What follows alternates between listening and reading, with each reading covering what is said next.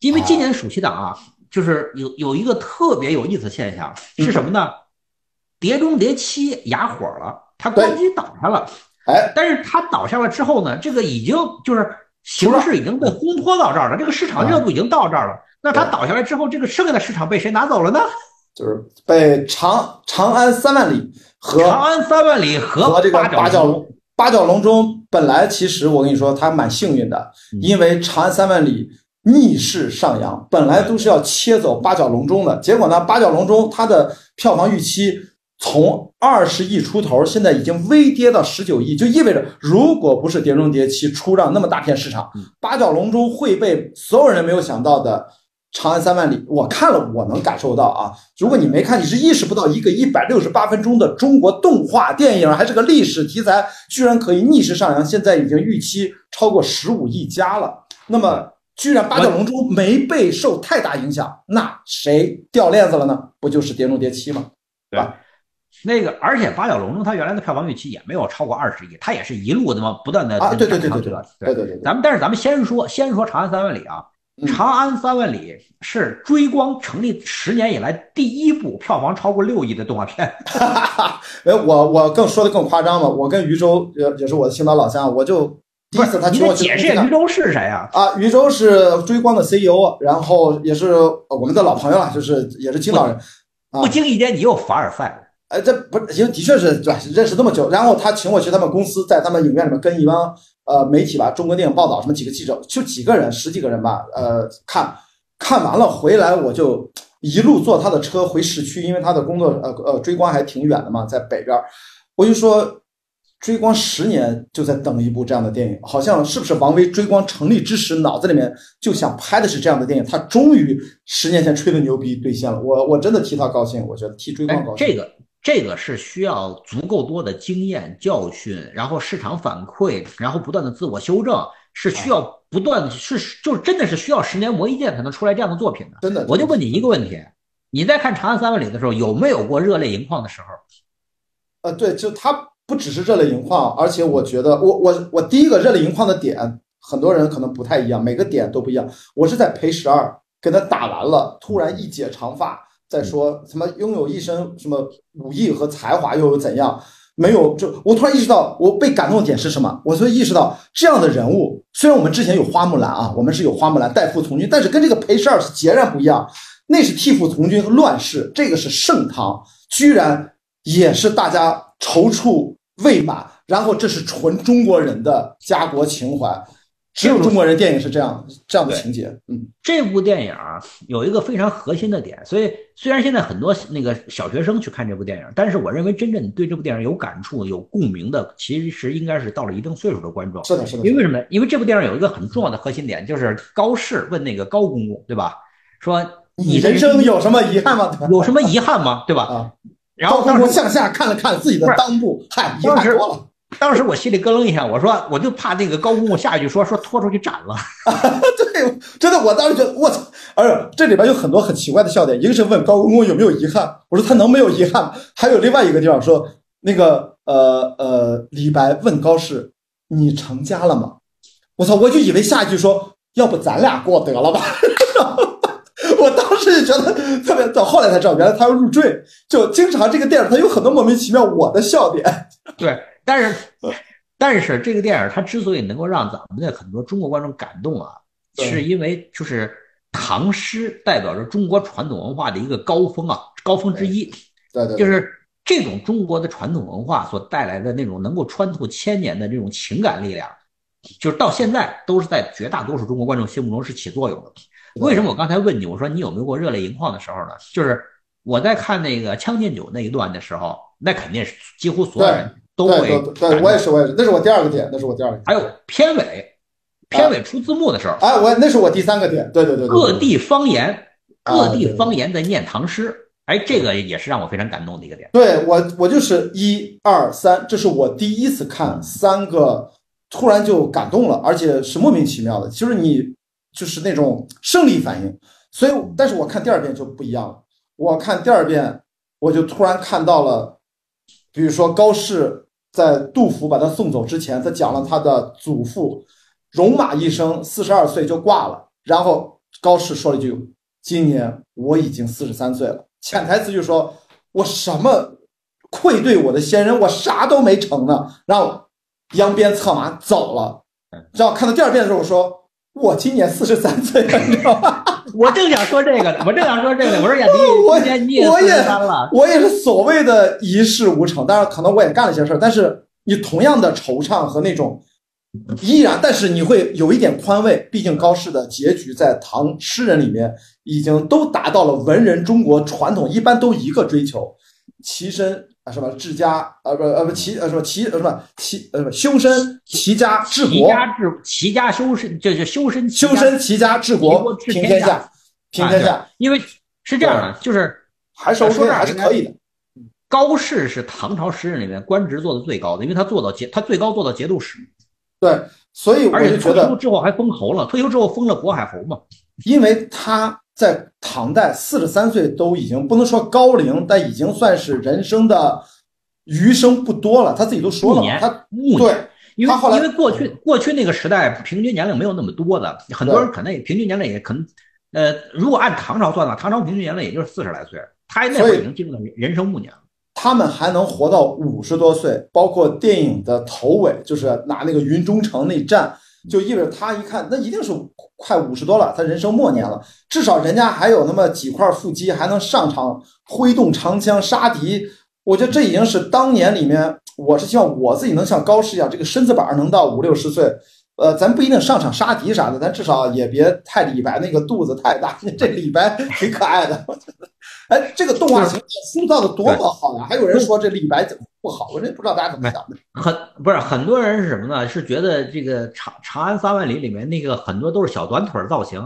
其实大家其实去过博物馆看一眼就知道，唐俑，唐俑他就是这种造型，他就是小短腿儿造型。因为人家导演还特意说了，这个不是我说的啊，这是导演自己说的，人家是尊重历史。你说的唐俑还有唐画，嗯唐朝是万朝来我这儿，大家来朝朝拜，展现的当时唐的文化就是非常自信，所有的艺术形象的人物都是上半身特别挺阔。所以他那个透视看上去显得腿短，就是为了展现整个人在那个时候的那种自信感，胸肌各方面都是那样的劲儿。所以其实人家的动画形象就是要把真正当时的艺术魅力要传承下来。咱们那些网上的喷子的那些朋友们，从《雄狮少年》说人家眯眯眼，我这次一看《唐朝三万里》，一睁哦，每个人眼好大，我就长舒了一口气。你们总没得喷了吧？结果你又跟我说他腿短，我说你们这帮人。什么情况？我靠，对吧？这个服了啊！不是这个，就是刚才咱们之前聊到那个话题，就是咱们现在有很多那个年轻观众，他们在看电影的时候更看重的其实是这个话题性和社交媒体上的这种那个就是沟通沟通属性，所以他们本身不太在意电影本身背后的文化属性，他们更多在乎的其实是话题性的问题，就是在很多年轻观众来看，话题性是大过电影的娱乐性和和文化性。对我，所以我们就分享一下嘛，包括有些人我看一开始还质疑。那马怎么屁股那么大？这到底那马？对不起，您真的看来是不看唐画，就是这马是几乎是最还原唐代所有的经典名画那个马的形象，这是完全屁股大这件事，他们都要聊吗？真是的，真的有啊！我这看就是这个，大家我就但没有关系啊，这个倒不是要责备谁。我刚才说那个喷子，就是告诉大家说，你喷一喷。不刚好有我们这种，或者说导演出来有回应嘛？大家有交流就好，就是不怕大家去网上说啥，这个没关系。互联网嘛，你想说啥说啥。但是咱得知道，创作它从来它不是说求的是那个描红画眼的那种真，创作它是从艺术啊，它是一种提取抽象的一种表达，它是另外一种美。我觉得这个马很美，这个动画形象里面，我觉得这样的人物设定，我觉得彰显了还原了唐朝。可以包罗万象，胸怀天下，让各种的文化、不同的文化交融到这儿，才能产生那么璀璨的唐的这个诗的这种我的形式吧，才能真的是群星璀璨。我我觉得一个中国电影居然能够拍到这个份儿，我我已经很满足了。这个电影不完美，但是我已经很满足了。咱俩之前私下里不也聊过吗？这个是大唐版的人类群星闪耀时，然后。就是那些在中国传统文化里面，就是脍炙人口的著名的唐诗名句，然后他们当年是在一个什么样的情境下被写出来的？虽然未必是真实，但是他们是大家愿意去想象、愿意去相信的那种真实。我觉得这个很重要。这是好比长长安城的呃流动的盛宴，对吧？就是那个那个那个呃这个作家，然后呃老人海海明威那个，我刚看完这本《流动的盛宴》，我也觉得哇，太爽了吧！巴黎那个时候是那样，长安比他们牛逼多了，好吗？对吧？就像电影结尾的时候，电影结尾的时候，老年的高适那个跟高公公不是讲到李白的时候，那会儿李白不是刚刚被流放，然后到了白帝城，就被要被流放到夜郎，但是到了白帝城之后被被特赦了嘛，然后就坐船返乡，就是就是朝辞白帝彩云间，千里江陵一日还，一日还，两两岸猿声啼不住，对吧？啊，轻舟已过万重山。注意，它那个是顺流，因为它要改道，它就所以就特别快啊。就是就是到了那儿的时候，我们就是不管当时的真实情况是什么样，因为不可能也不可能有人知道了。但是我们作为观众，我们作为这个中国文化的传承者，我们是愿意相信当时此情此地的李白，他就是那个样子的。对，而且这个细节做的特别好，就是大家看到他一片轻舟。他把那个竹稿就那啪就扔了，非常潇洒。这倒不是说展现他的个性魅力那么简单。其实我看那个镜头，其实是一个开放式的结尾，后面直接紧接着那一年冬天，李白去世。因为为什么不写七百多少多少年？因为在史学专家目前是有争论的，有好几种说法，他死的年份不一样。但是所以这个电影里面只说高适他两年后死的。我觉得他其实那个地方就是说开放，他死了，他把稿都扔了。是吧？因为按照按照那个史，按照历史真实的历史来说，就是李白死在哪儿都是有争议的。对，就是哪一年到底怎么？所以这个电影创作者人家都是唐研究李白的专家，人家一堆这历史顾问。像这种问题，我为什么就回应一下刚才大家挑这个刺儿挑那个毛病？这里面人家可是做足了功课，不只是在这种年份细节上，他都考量了。他一旦写清楚七百多少多少年，马上有不同的学者说啊，其实还有一种另外一种说法，你说，哎，你看人家干脆就说那一年冬天，对，两年后告诉他都不说具体年份，你也不好说，因为的确史学上还没有得到最终的争议。我还看到另外一个细节，就是网上一个。呃，我不知道你有没有关注，这是一个跟研究功夫的一个大号，他都说他看到高适被他父亲训练的那一短短的十几秒钟那种蒙太奇剪辑里面，包括高适舞动这个枪，还有跟剑的对战这些动作指导都是非常专业的。这个在动画电影里面也非常难得，就是他尊重当时的历史，因为呃剑其实很难到战场上，因为显然是长枪是更能杀敌，所以。高适的动作指导都是非常非常专业的。嗯，剑呢，在中国古代啊，其实，在唐，其实从汉唐开始，剑就逐渐变成了一种礼器，它不再是一种那个就是能够上阵搏杀的兵器了。所以很多时候，它只是在一种就是饰品或者说是一种礼仪场合才会出现。因为你像唐唐代的时候，真正上阵杀敌都是那个就是陌刀，它是刀永远是最好使的兵器。对，刀枪嘛，刀过去都说刀枪无情，对吧？所以有一种说法，就是说，虽然诗里面经常说到剑如何如何，其实它可能真正的战场上是刀，但是在写诗的时候，它那个刀啊，可能对应的什么合辙押韵啊，它可能大家习惯了用剑，其实可能指的也是刀，这个就不好说了啊。因为因为因为有可能是什么呢？就是比方说在那个唐朝汉唐时期，那个就是军队统帅，他们可能更多的确实还是还是配剑，因为什么？因为剑是一种礼器，他并不需要真的拿剑去上阵杀敌。就跟现在那个咱们现在的那个现现在的热兵器时代，那个军队的司令员配一把小手枪就够了，对吧？没人让你拿小手枪上阵杀敌，那小手枪更多的是一个意思，就是说军官配个手枪。因为如果真到了军官需要拔手枪出来的时候，那会儿那会儿大大部分时候不是用来打别人，是是给自己来一下的。哦，好，都到这种程度了，所以啊，就回应小北就是说，这个《长安三万里》啊，它之所以能现在绵延不绝，它呼应了我们刚才上一段说的什么？这部电影同样是具有强烈社交属性的电影，但这次不是带女朋友，不是带男朋友了，是家长带着小朋友们，然后也去现场互动，还跟着念诗呢。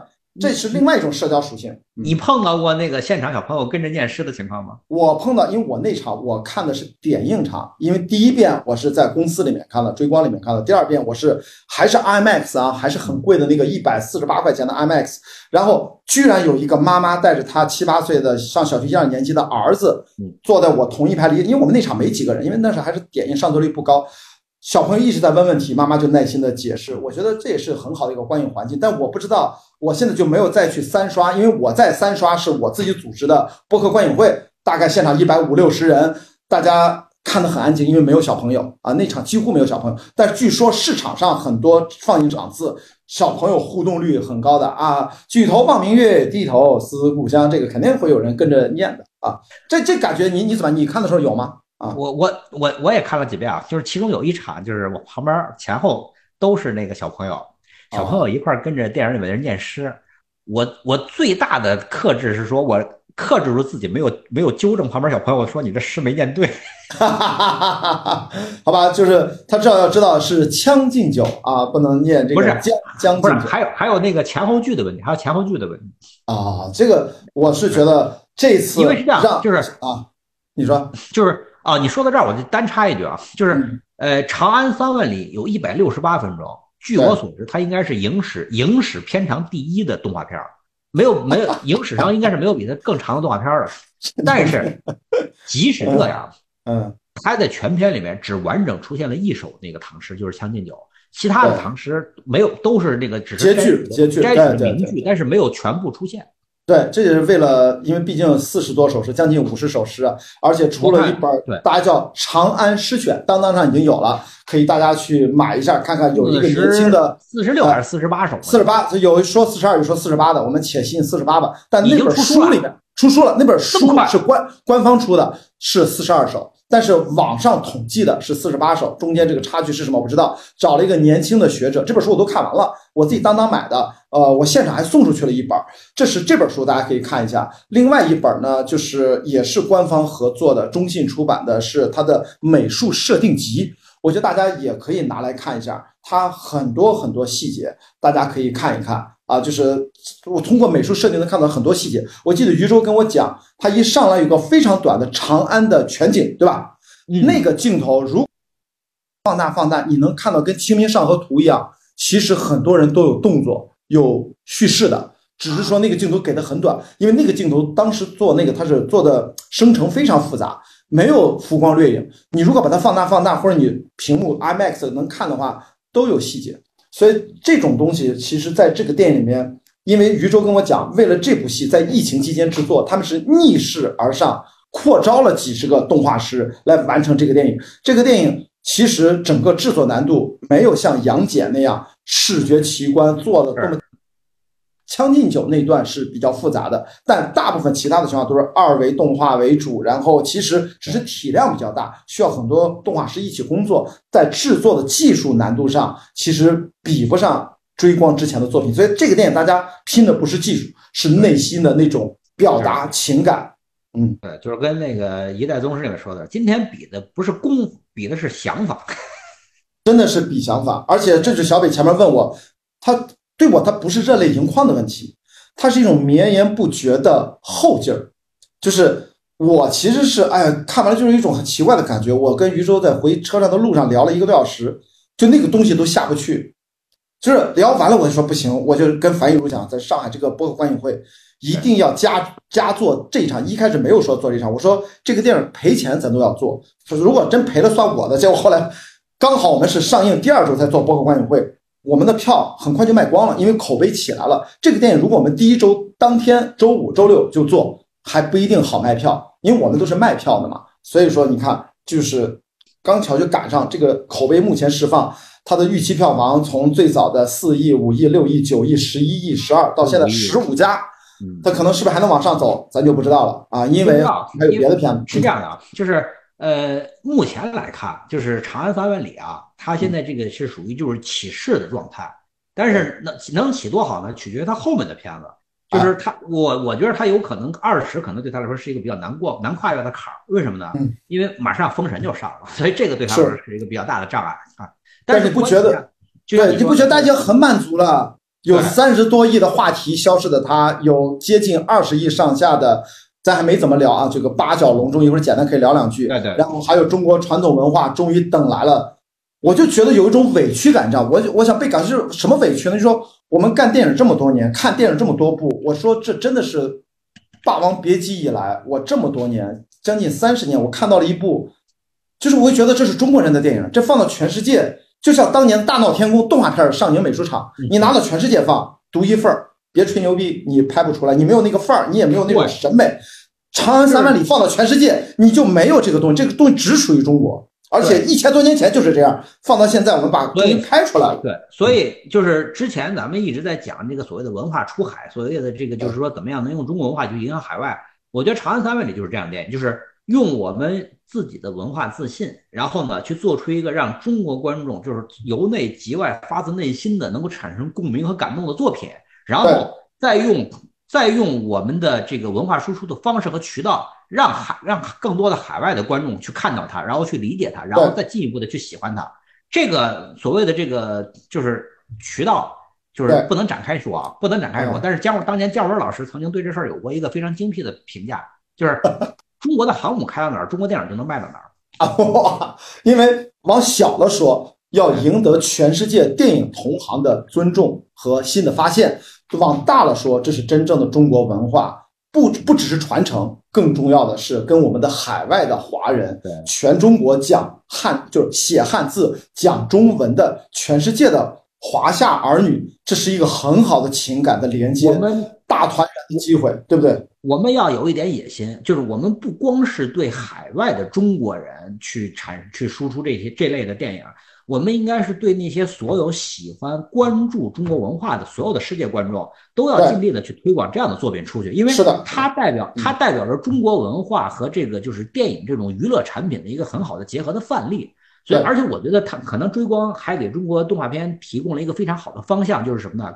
就是我们除了在过去像一直在做神话，就是因为中国动画片过去一直在做神话，杨戬呐、哪吒呀、姜太公啊等等，一直都在做这些东西，对吧？我们中国动画片除了做那个封神新神话新神话系列，他们叫新神话系列。对我们就是我们的那个中国动画片，除了做青蛇这些神话人物之外，除了这个熊大熊二这种动画片之外，我们还有另外一条路，就是做我们中国的传统文化。这个是我觉得是可能是将来中国动画一个很重要的方向。这个我觉得不算剧透啊。余舟他们说了，下一步就是宋朝，拍谁不知道，不知道。但是唐。之完之后拍宋，而且我就说一个很具体的事儿。此刻日本刚刚上映，宫崎骏导演是不是他遗作，咱不知道啊。反正这老头可精神了，可能继续拍。就是当年宫崎骏来中国有一个应该是真事儿，来到像朝拜一样来到上海美术电影制片厂，很感动，觉得这是一帮他觉得仰望的艺术家。结果到了这儿，发现他受受了伤，伤了心。原来这帮他以为敬敬仰的艺术家都来问他。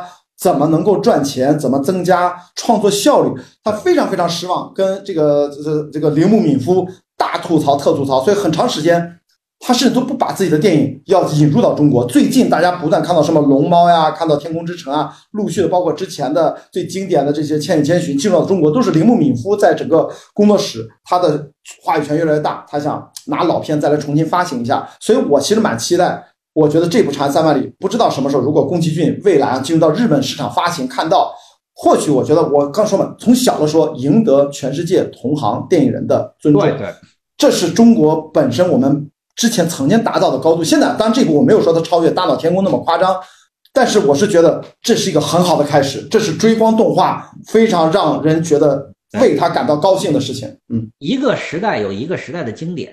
当年尚美时期有大闹天宫，然后有雪孩子等等，那那是那是属于尚美的一个时代，对吧？对。那么到了我们现在这个时代之后呢，我们也曾经有过一些很好的这个动画作品，但是我认为《长安三万里》可能在中国动画片这个领域里面又开创了一个，第一是新高度，第二是新方向。我觉得这个是特别重要的，就是因为看完《长安三万里》之后，就是有朋友聊天嘛，说。我们想看那个，我们想看那个辛弃疾的故事，没有，我想看李清照，好吗？我想看，就是他一定会找到一个高适的视角。把这些群星带入，如果真的拍宋朝，他一定也会找一个最适合串的一个视角，看怎么能够。但是不是怎么复制粘贴，这个难度很高。注意，这次我觉得我们必须要为这个编剧叫什么小火炉，还叫什么，我都不知道。红泥小火炉，其实就是王威啊，就是我们这时候终于因为吐槽太多王威了。这次大家都知道，这个编剧就是他，追光的创始人也是他，在这部《长安三万里》花费最多心血的也是他。为什么这么说？导演是两位。并不那么年轻的导演。要知道，这两位导演最早是《追光》里面的分镜头组长，到现在比我只小几岁，比小北当然也小几岁，他们都四十岁了。这样的好处是什么呢？这个是就是《追光》啊，是走的是皮克斯模式。我特别认可皮克斯模式，就是一定要从他们内部体系里面一点点的提拔提拔，这是对的。所以说，大家注意到片尾字幕前期他给了这个项目开发给了一个 title，给了加康。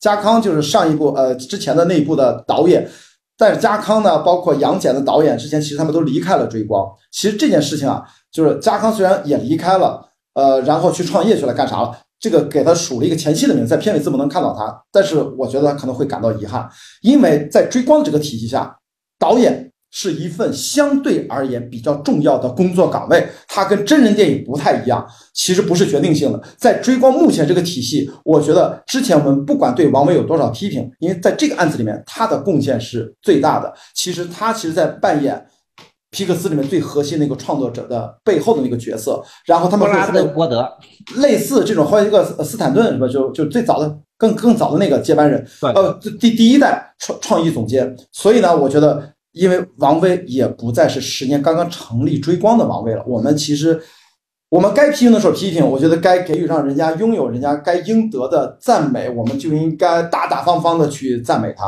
啊！的确是。最后我最后我再补充一点啊，就是《长安三万里》是一部历史重大题材，电影局立项的时候是历史重大题材，这个剧本。知道吗？规避了多少政治问题？为什么是玉真公主？为什么是那个叫什么齐王？还叫我忘什么什么王？齐王。齐王就是因为这俩在权力中心之外，放在这个剧作里面，它不涉及到太多政治敏感的，这里面可敏感了。这个时候吐蕃乱七八糟各种各民族的问题，这个剧本是各个部门逐字逐句审，审完了之后一个字儿不能改，拍成现在这样的。好难呀，但是还能够达到这样的一个完成度的效果。我们做电影的人知道，这个剧本其实经历了层层过五关斩六将，很不容易。我想说的是，就是作为一个重大历史题材，然后它能够获得这样的一个市场认可，能够获得这样的一个文化一层面的影响力，这个作为动画电影啊，真的是非常成功了。所以说呢，就是说咱们就是祝贺追光，就是十年的这个追光之旅，终于迎来了自己的第一个就是。真正的广泛意义上被获得承认的这么一个成果，我觉得这是一个特别可喜可贺的事儿。然后也希望就是后面我们能看到更多的，就是追光在正确的道路上能够走得更远，能够带给我们更好的作品。我我希望他能把这条路或者是延伸的创作方向坚持下去。就目前我已经看到了，如果有更多这样级别的作品，它绝对是未来是跟从迪士尼到皮克斯到吉卜力，我觉得它是可以并肩。可以去对话了，我不能说他会超越谁啊？超越可能需要更长的时间，但至少可以对话了。就像当时我们有了《流浪地球》，好像詹姆斯卡梅隆也要来到北京跟郭帆去对话了，就是这种感觉，让我我会觉得，当然经历了大周期啊，我们进了上海美术电影制片厂，更不用说更早的万氏兄弟，我们曾经也是世界级的高峰啊，那是我们中国动画创作一直是领先过世界的。那么终于这一次。又看到了一个非常好的一个开始，所以内心真的他已经不再是热泪盈眶那么简单，我觉得是一种非常后劲儿非常大的一种感受和感慨，好吧？咱这个八角笼中还说嘛，是不是得简单提两句？不是，我就想说呢，咱必须得聊聊八角笼中啊，因为八角笼中也是一部很特别的电影，就是就是他在电影上映之初的时候是不被看好的。然后，但是哦，对对对对对对，他是不就是咱都不说他之前就是拍摄期的一些挫折了，就刚刚上映的时候，他其实是不被看好的一部电影。然后一路逆袭到了今天，就是预期票房二十亿以上。我觉得这个也是今年暑期档特别值得提的一件事儿。这个电影我要从这个工作专业角度跟大家分享一个点，我看这个电影特别早，因为它点映的特别早，我不小心经过。哎，怎么上映了？哦，发现原来是点映。其实我后来才知道，正式公映可远了。他把这个点映周期拉得特别长，我证明了这个非常成功的战术。发行就是八角笼啊，在正式上映之前，光点映就点映了四亿票啊。对，所以说大家注意，这个点映呢，其实它已经呃可以叫预先的预发行。本来呢，其实好口碑、不怕看的底气比较硬的电影，就应该陆续的放大点映的范围。这是一个电影发行策略，是什么呢？就是先小范围分区域的发行，然后一轮一轮的发，然后最后再大规模全线发。这个在过去很多的时候，好莱坞电影都是这么发行的。这个是一个发行策略，很而且被证明是很成功的。这个必须啊，就是呃，必须得是够硬的片子，因为的确之前看到很多人不看好王宝强，为什么呢？因为这不是个喜剧，王宝强身上背负了太多的喜剧的这样的对他的局限认知局限，而并没有很多投资人从他内在，他王宝强到底是个什么人？他是来自于底层，到现在他身上也有天然自带的跟社会就感觉特别落地的，就要接地气的那种呃情绪和他那种气质。他找到这样一个故事，恩波格斗，而他很早就买了这个版权，他很早就想拍，他徘徊了那么久，他那么笃定，最后几乎是自己为主投资来主导。后来当然缺钱，陈思诚也帮他，就是他在这里面其实是压了自己的后半生，就赌赌的赌注不能说收刊那么大，就是他是押宝这个东西的。我觉得这里面其实代表他对这个题材的信念和他自己相信这个事儿。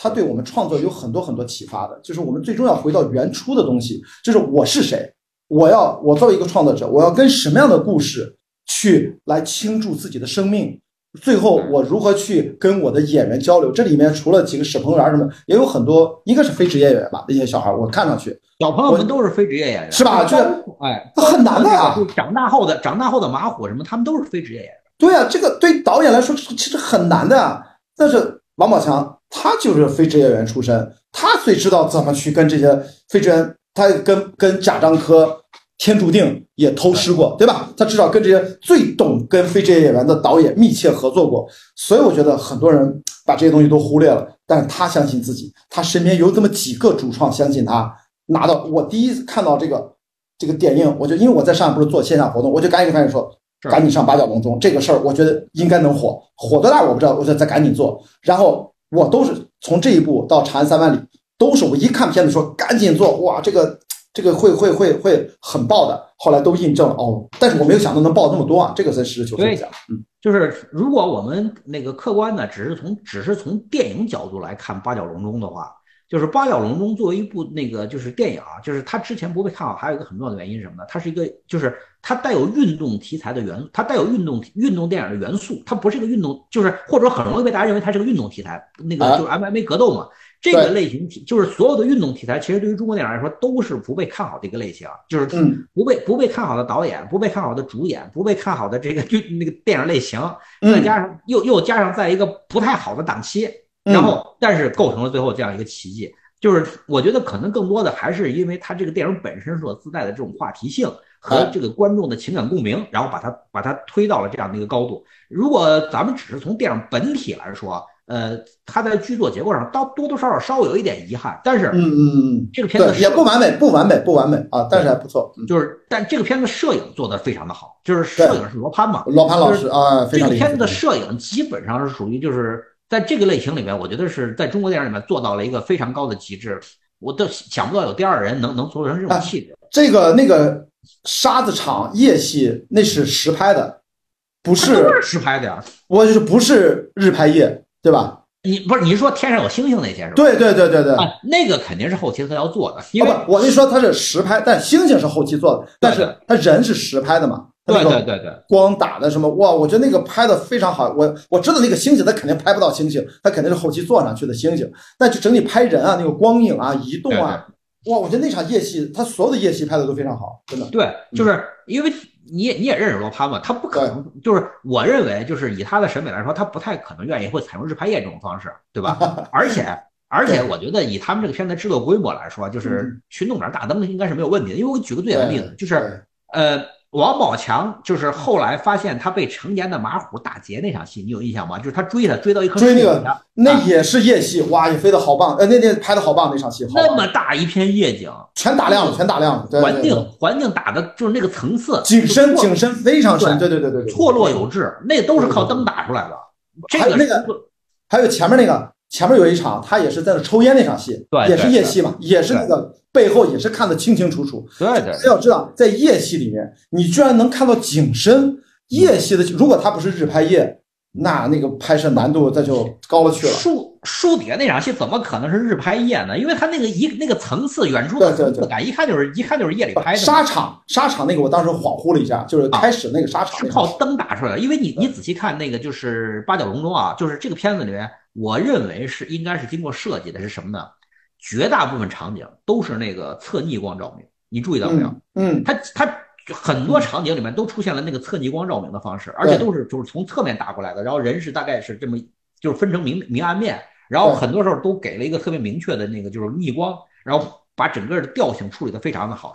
我印象最深的还有一点是什么呢？就是结尾的时候，王王宝强在体育馆站那那个过道那儿看着，然后看着比赛，哎，完了以后就是淡淡一笑，转身走了。那场戏那个光影处理的也非常的好，也非常好。而且注意那个画面不是黑白的吧？场上是黑白的。呃，你说到这儿，我又想插一句，对吧？就是最后不是最后那场比赛呢，我个人有点不太理解啊。就是八 角笼中的比赛是黑白的，然后镜头一切呢，底下的反应是彩色的啊。对，就是一场戏里面黑白和彩色的来回的切。就是我知道，虽然这也是一个美学上的设计，但是从最后观感上来说，我觉得就显得有点儿稍微有点刻意啊。就是你要不是就把那场都处成黑白的也行，但是。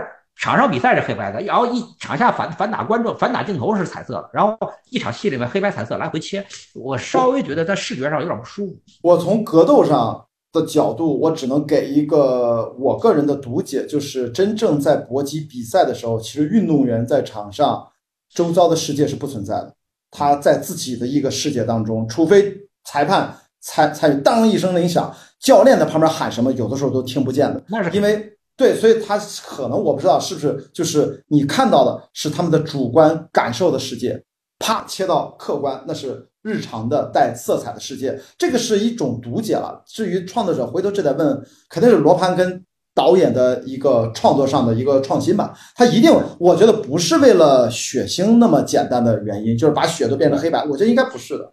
你看，就说到这儿呢，就又咱们又要说，就是。八角笼中，它虽然名字叫八角笼中，但是你看它的英文片名，所以就是呃，Never say no 是吧？Never say never，Never say never 好像啊。对，Never say never。然后就是什么意思呢？就是八角笼中其实不是一部传统意义上的体育类型片，它其实是它如果一定要分类的话，它其实是剧情片。励志，它其实励志片。哎，励志不是个类型嘛？不是，就你这，我一直在想什么，就是你是不是其实刚才想表达，就是说，因为大家一听是八角笼中，在一开始不看好，他就以为是一种体育的训练啊、比赛的电影。实际上，这个电影对应的是什么呢？它是救助一帮孤儿当中遇到的故事，有点像刘德华当年如果叫《失孤》那个电影，这个电影应该叫《救孤》。其实，如果你叫这种名儿，可能大家就明白哦，是讲这个。这个电影啊，你要真对应的话，其实对应的就是那个《我不是药神》。哦，你说这个对应叫剧作上的对应，它它太像了，有几场戏我感觉就是复制过来的，影片气质什么的，就啊，对对对，包括王宝强看变脸那场戏，前面火锅解散那场戏，这两场戏简直了，你知道吗？就是嗯，平挪过来，而且但是火锅那场戏吧，反正因为他后来后面接着那场，他就去。假扮了一下啊，有现在变得有心机了，跟徒弟做了一个配合。反正，但是看到那的时候，真的让人产生联想。但是证明它是有效的，观众看到那儿他是接受。那也就意味着什么呢？其实就是呃，我不是药神，其实给中国电影开创了一个非常重要的这样的一个叙事空间。然后后面呢，有很多中国电影其实是在一直在沿这条路在往前走。那么到了这个八角笼中，再一次证明，就是这种叙事模式和叙事方向，对于中国观众来说，它是。它是成功的，是可行的，也就是是什么呢？就是标准的类型化叙事，再加上真实事件改编，然后再加上那个就是社会话题热点和情感共鸣点，这个对于当下的中国观众来说，它是起作用。一定要有这个小人物，underdog，最后不一定反败为胜，但是一定要达到一个高度的那个落差，就是还是有人足够的人物弧光啊，足够。所以记得当时。我那时候开发那个叫少年棒球那个卖给那个公司，就那样的故事，它是 work，终于等到了，而且当时真的那个公司在探讨，就让我不是药神的导演来导，但后来他说他要监制，巴拉巴拉，再怎么推进后期我就没有跟进了。所以这个规律，其实你不觉得它有点呼应了陈思诚的一套逻辑？就是陈思诚有一套创作方法，制片人的思路，他有一套工具。我觉得王宝强从从这个我不是药神到八角笼中，也对应了一个。思考的工具和创作的方法，其实它它有很多可以对照着来看，平行来看。那么我们刚才聊的《长安三万里》，是不是有可能也会推导出未来？如果他真的拍宋朝，如果宋朝又成功了，那是不是它也会对应出一套思维方法和一套创作工具？我觉得这个有意思，这个有意思。嗯，所以我就说，今年暑期档这三部国产片为什么要专门聊一下呢？就是《消失的她》《长安三万里》和《八角笼中》分别代表着三个中国电影未来的叙事空间和叙事策略，以及他们他们都都已经在市场上，他们都已经在市场上得到检验了，都证明是成功的了。那 OK，那。后面也可，也就是说，在未来的三到五年的时间里面，就可以有很多的中国电影啊，按着这三个方向和空间叙事策略去继续往前走了。我觉得这是已经被证明了的。去探索，不要去复制粘贴，你拷贝别人是没有意义的。刚才说的八角笼中，其实是向我不是药神致敬，它都是基于真正的自我的探索和创作，还是很多自己的原创的东西。我没有说，我没有说拷贝粘贴和复制，我是说这三部电影它。他们所尝试的叙事策略和叙事空间、故事空间是已经在市场上得到了证明的。OK，我们可以沿着这个方向继续去寻找属于自己的故事。但是，对你方向就对了，因为如果你方向错了，你越努力，你反而错的越离谱。所以说，大家千万不要觉得那么简单。